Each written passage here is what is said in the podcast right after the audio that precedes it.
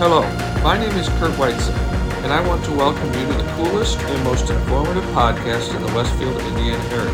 What's Up Westfield? What's Up Westfield is a local chat fest to dig deep into politics, development, who's doing what, and anything else we can fit into 45 minutes of fun online. If you have a topic or an interest in being an amazing guest, please reach out to us, and we'd love to hear your ideas. My guest today is the power forward of Hamilton County's largest chamber and what I would consider Central Indiana's most relevant business advocacy group. Today's guest has been a friend of mine for several years, and I would put his character up there with any of the top executives. This is a timely podcast, and hopefully everyone enjoys it. Please welcome the Jack Russell to the podcast. Hi, Jack Russell. How are you today? Good. How are you? For coming on the podcast. I appreciate you taking the time to do it. Yeah. We're just here from One Zone headquarters here in Fisher, so happy to do it. Where is your headquarters right now? What's the address or building? So we're located in the Forum Credit Union building. The best way I tell people is we're across the street from IKEA. And so we're on USA Parkway right here. Right, actually, our next door neighbor is where the new event center is going up here in Fisher. So do you get the same chill I get driving down that road towards IKEA every day, going to work? Yes. Okay. 100%. As if you're getting ready to assemble furniture and... While I eat my $1 pizza, you got it. Or your meatballs. All right, Jack. So I want to know about Jack real quick. Where you're from, sure. Who you are, family, stuff like that. Sure. So I grew up here in Hamilton County, grew up in Noblesville, was a Noblesville grad. And then I went over to Butler and IU for college. Then I met my wife, and my wife is a true Shamrock, Westfield Shamrock.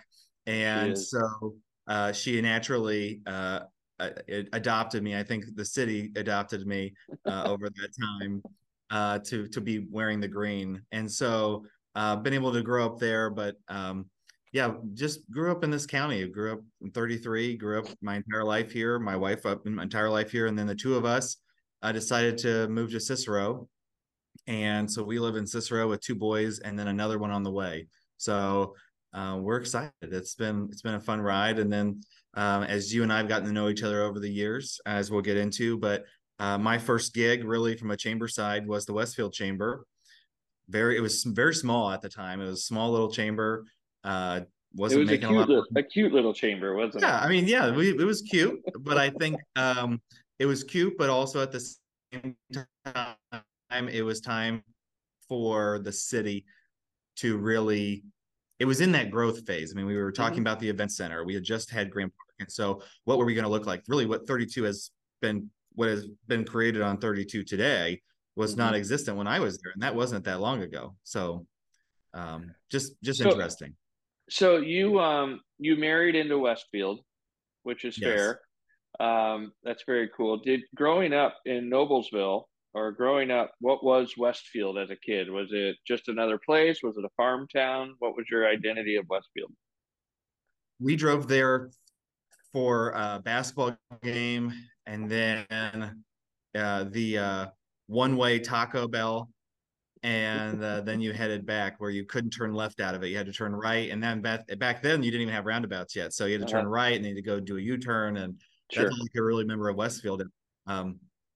So when I started coaching lacrosse and I went over to Westfield High School, it was a very, very different experience when I started coaching there, because it was just changing, and I married into the politics of it too. So, you know, with the Jorge, with Bob serving on the town council and then city council, when we first started dating, one of my first jobs was to get him reelected. So while I was boyfriend Jack, right? So is that how you got to marry his daughter, was to work on his campaign? By 36 votes. Won by 36 votes.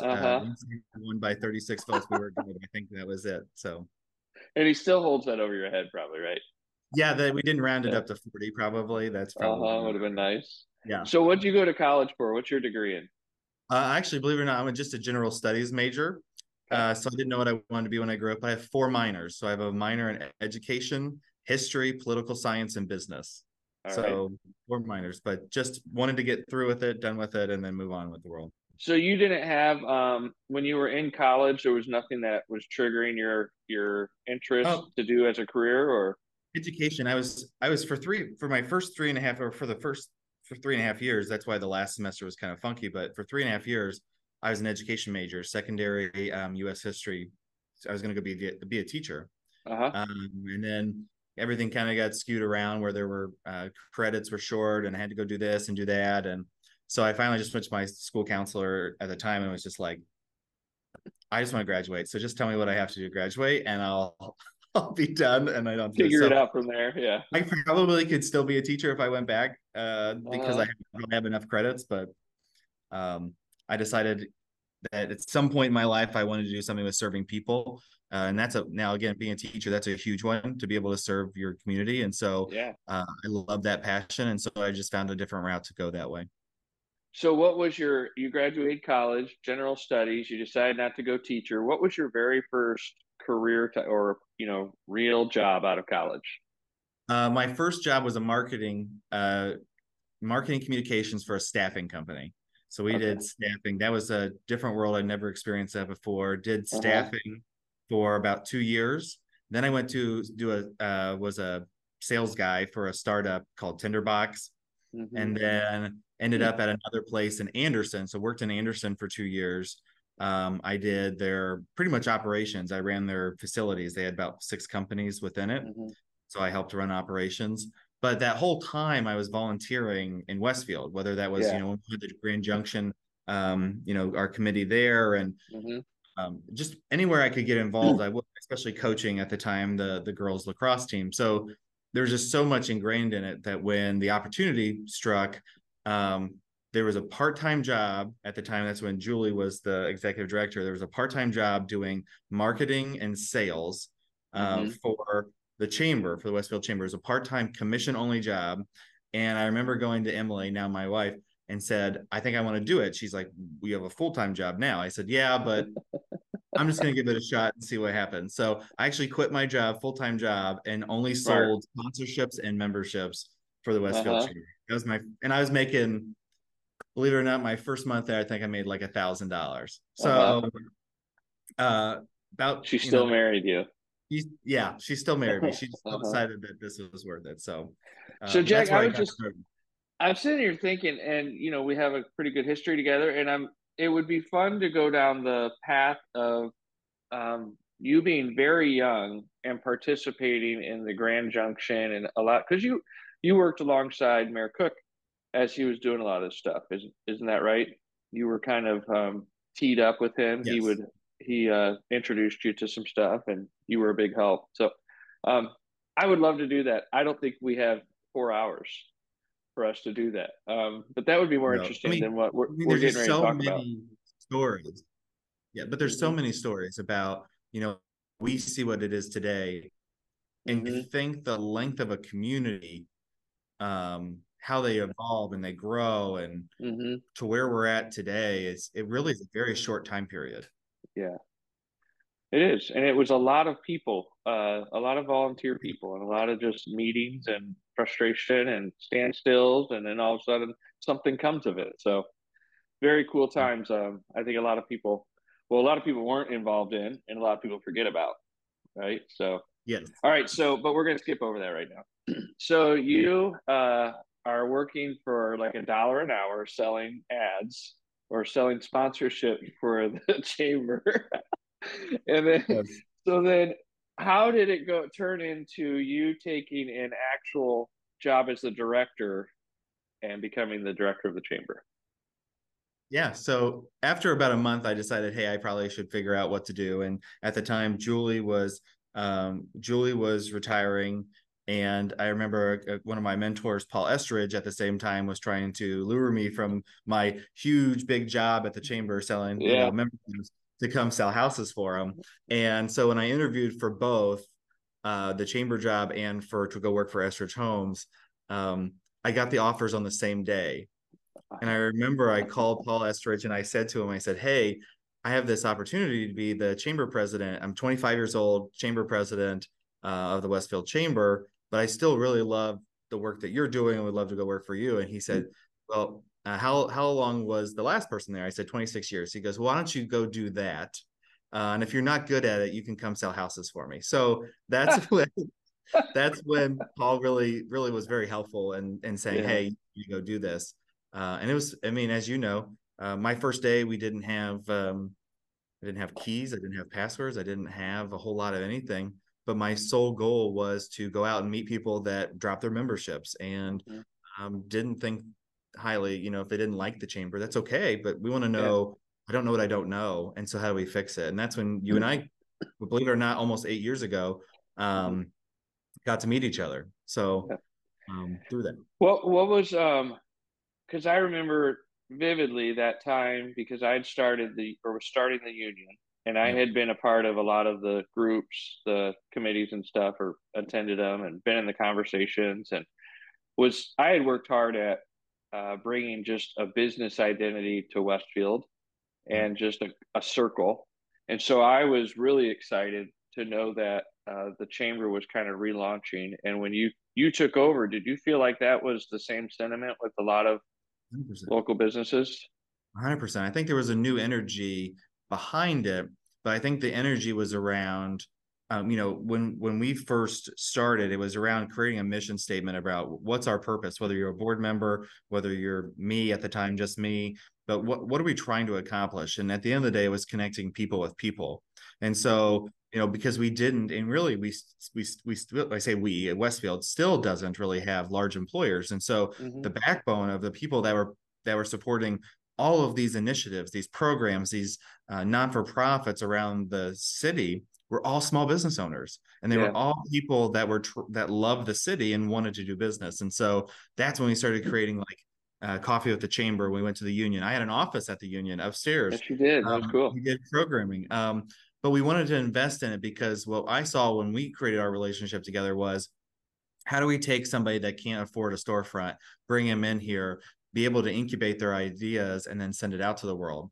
And so immediately I was attached to that. But I think we grew it so quickly because our messaging was, here you can make connections, here you can build relationships, here you can do business. And we did that. I mean, we almost doubled the size of that chamber in 2 years. It was unbelievable.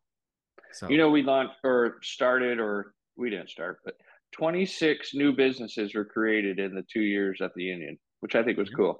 It's unbelievable. And one of the fun things about it was when I like to, you know, you connect someone because I'm not the answer to stuff. And it was awesome to be able to say, we have this new chamber director that's running 100 miles an hour, will do anything for you. Be able to say, hey, you got to meet Jack and his team. And just that energy that was going on was a lot of fun to me. Those were cool times. At the time, we were doing a lot of the local economic development. I mean, that's what we were doing. We were taking in people, finding opportunities, connecting them with locations. And then with your background, it was, hey, where do you want to go? Where do you want to be? Yeah. And sometimes Westfield wasn't always where they needed to be, but we were part of their story. We were part of the journey. And that's always a lot of fun. So how long were you with the Westfield Chamber? 2 years. So I was exactly 2 years. Was it? Yep. And then during those 2 years, were you, you enjoyed it, I know that, but were you looking at other opportunities that were bigger, or were you thinking, I want to do this for the next decade? Yeah. Where was your mind at those 2 years? I think for the first 2 years, at some point when you're 20, by the time I was done with, you know, when I left Westfield, I was 27. So you're really still just trying to figure out your life really at that point. I had gotten married. That was when I got married. It was my second year. And so you're trying to figure out like what's next. And that wasn't anything like any young person would do. It's like, okay, what's that next opportunity look like? Yeah. And literally almost to the day of my 2 years is when One Zone announced the retirement of Lisa, who was the COO. And I really thought to myself, okay, I feel like we have a great product here. I think we were going toe to toe with One Zone at the time, in my opinion. And I thought, gosh, what if I use my skill sets and resources to go to a larger chamber and could do that? And to be honest with you, mid-sized chambers, it's tough because either you're really good and someone wants to take you, or you just don't have the dollar amounts or the things that you need to be able to get to where you want to go. So that's where I was like, okay, I'm getting ready to start a family, going to do these type of things. I need insurance. I need maybe a little bit more money. So, so I applied and I got the job at 27 to run the third largest chamber in the state of Indiana as the COO. So that was just a unique piece of the story. So you just said a statistic. What are the other, what are the two other larger chambers? The two are the Indiana chamber, of course, which serves the entire state, and then the Indy chamber. Like Indianapolis? Indianapolis, okay. All right. So when you were applying or you were chasing the One Zone job, what was One Zone to you in your head? Like where were, like specifically, what were a couple of features of One Zone that you wanted to be a part of? Or, you know what I mean? Like what was something that you're like, oh, if I can get my hands on that, other than their revenue. The revenue. I think the biggest part for me was it gave us resources to provide something that chambers needed to begin to adapt doing. You know, a lot of the things that have happened even in 2020, these things were happening prior to 2020. It's just that it was a 10-year problem, became a now problem. And so what we looked at is from a chamber perspective, and I always believe this even at Westfield, was we've got to stop priding ourselves on how many people show up at a luncheon. We've got to be able to what is our influence and impact for businesses? And at the end of the day, for me, it was advocacy work. So how do we get into state work, our local work? And so when I had met with Mo at the time, I really said, you know, hey, as the COO, I think we need to be, if chambers are all doing this, we need to start doing some things the opposite direction. And not that some of the, you know, the bread and butter, some of the stuff that works, but we've really got to start taking on things because this county is going to look different over the next 10 years. And we've got to be the player and the voice of it. And so when you look at an organization that had at the time 1,100 members, you had that voice. And so that was where I looked at it and said, I want to be able to go there, serve there, learn under Mo, and then one day be able to run that organization at some point. So how comparatively at that time, how big was the Westfield Chamber and how big was One Zone? So the Westfield at the time was 400 members for about 425, and they had 1,100. So, so just under a third. Just under a third. Three times. All right. So you get the job. Yep. And what was your initial title there? Chief Operating Officer. Okay. And what was your initial duty at One Zone as the Chief Operating Officer? Steer the ship. I mean, Mo was the head of the ship.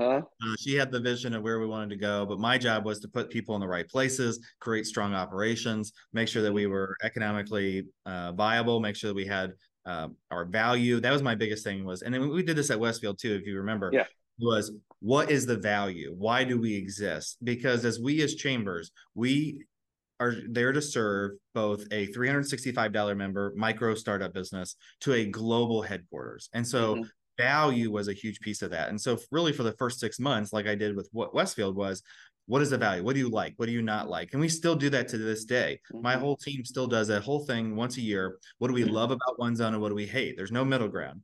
And so we always find the uniqueness of where we're providing that value. And so that was my job, was to steer the vision, steer the strategic plan. And at the end of the day, build a culture and create values within the organization that people that walked in, while it's large, people that walked in felt like they were valued and were a part of it. So, Jack, you had a, I think it was 3 words back at the Westfield Chamber, and I don't know if you came up with that or you just used it well, but it was like collect, learn, and grow or something. What was it that? Was it the advocate, educate, connect? Correct. Yes. I liked that. And I don't know where that came from, but I think that one thing that you've done is you've truly bought into that, and you've it's resonated in your relationships with business owners.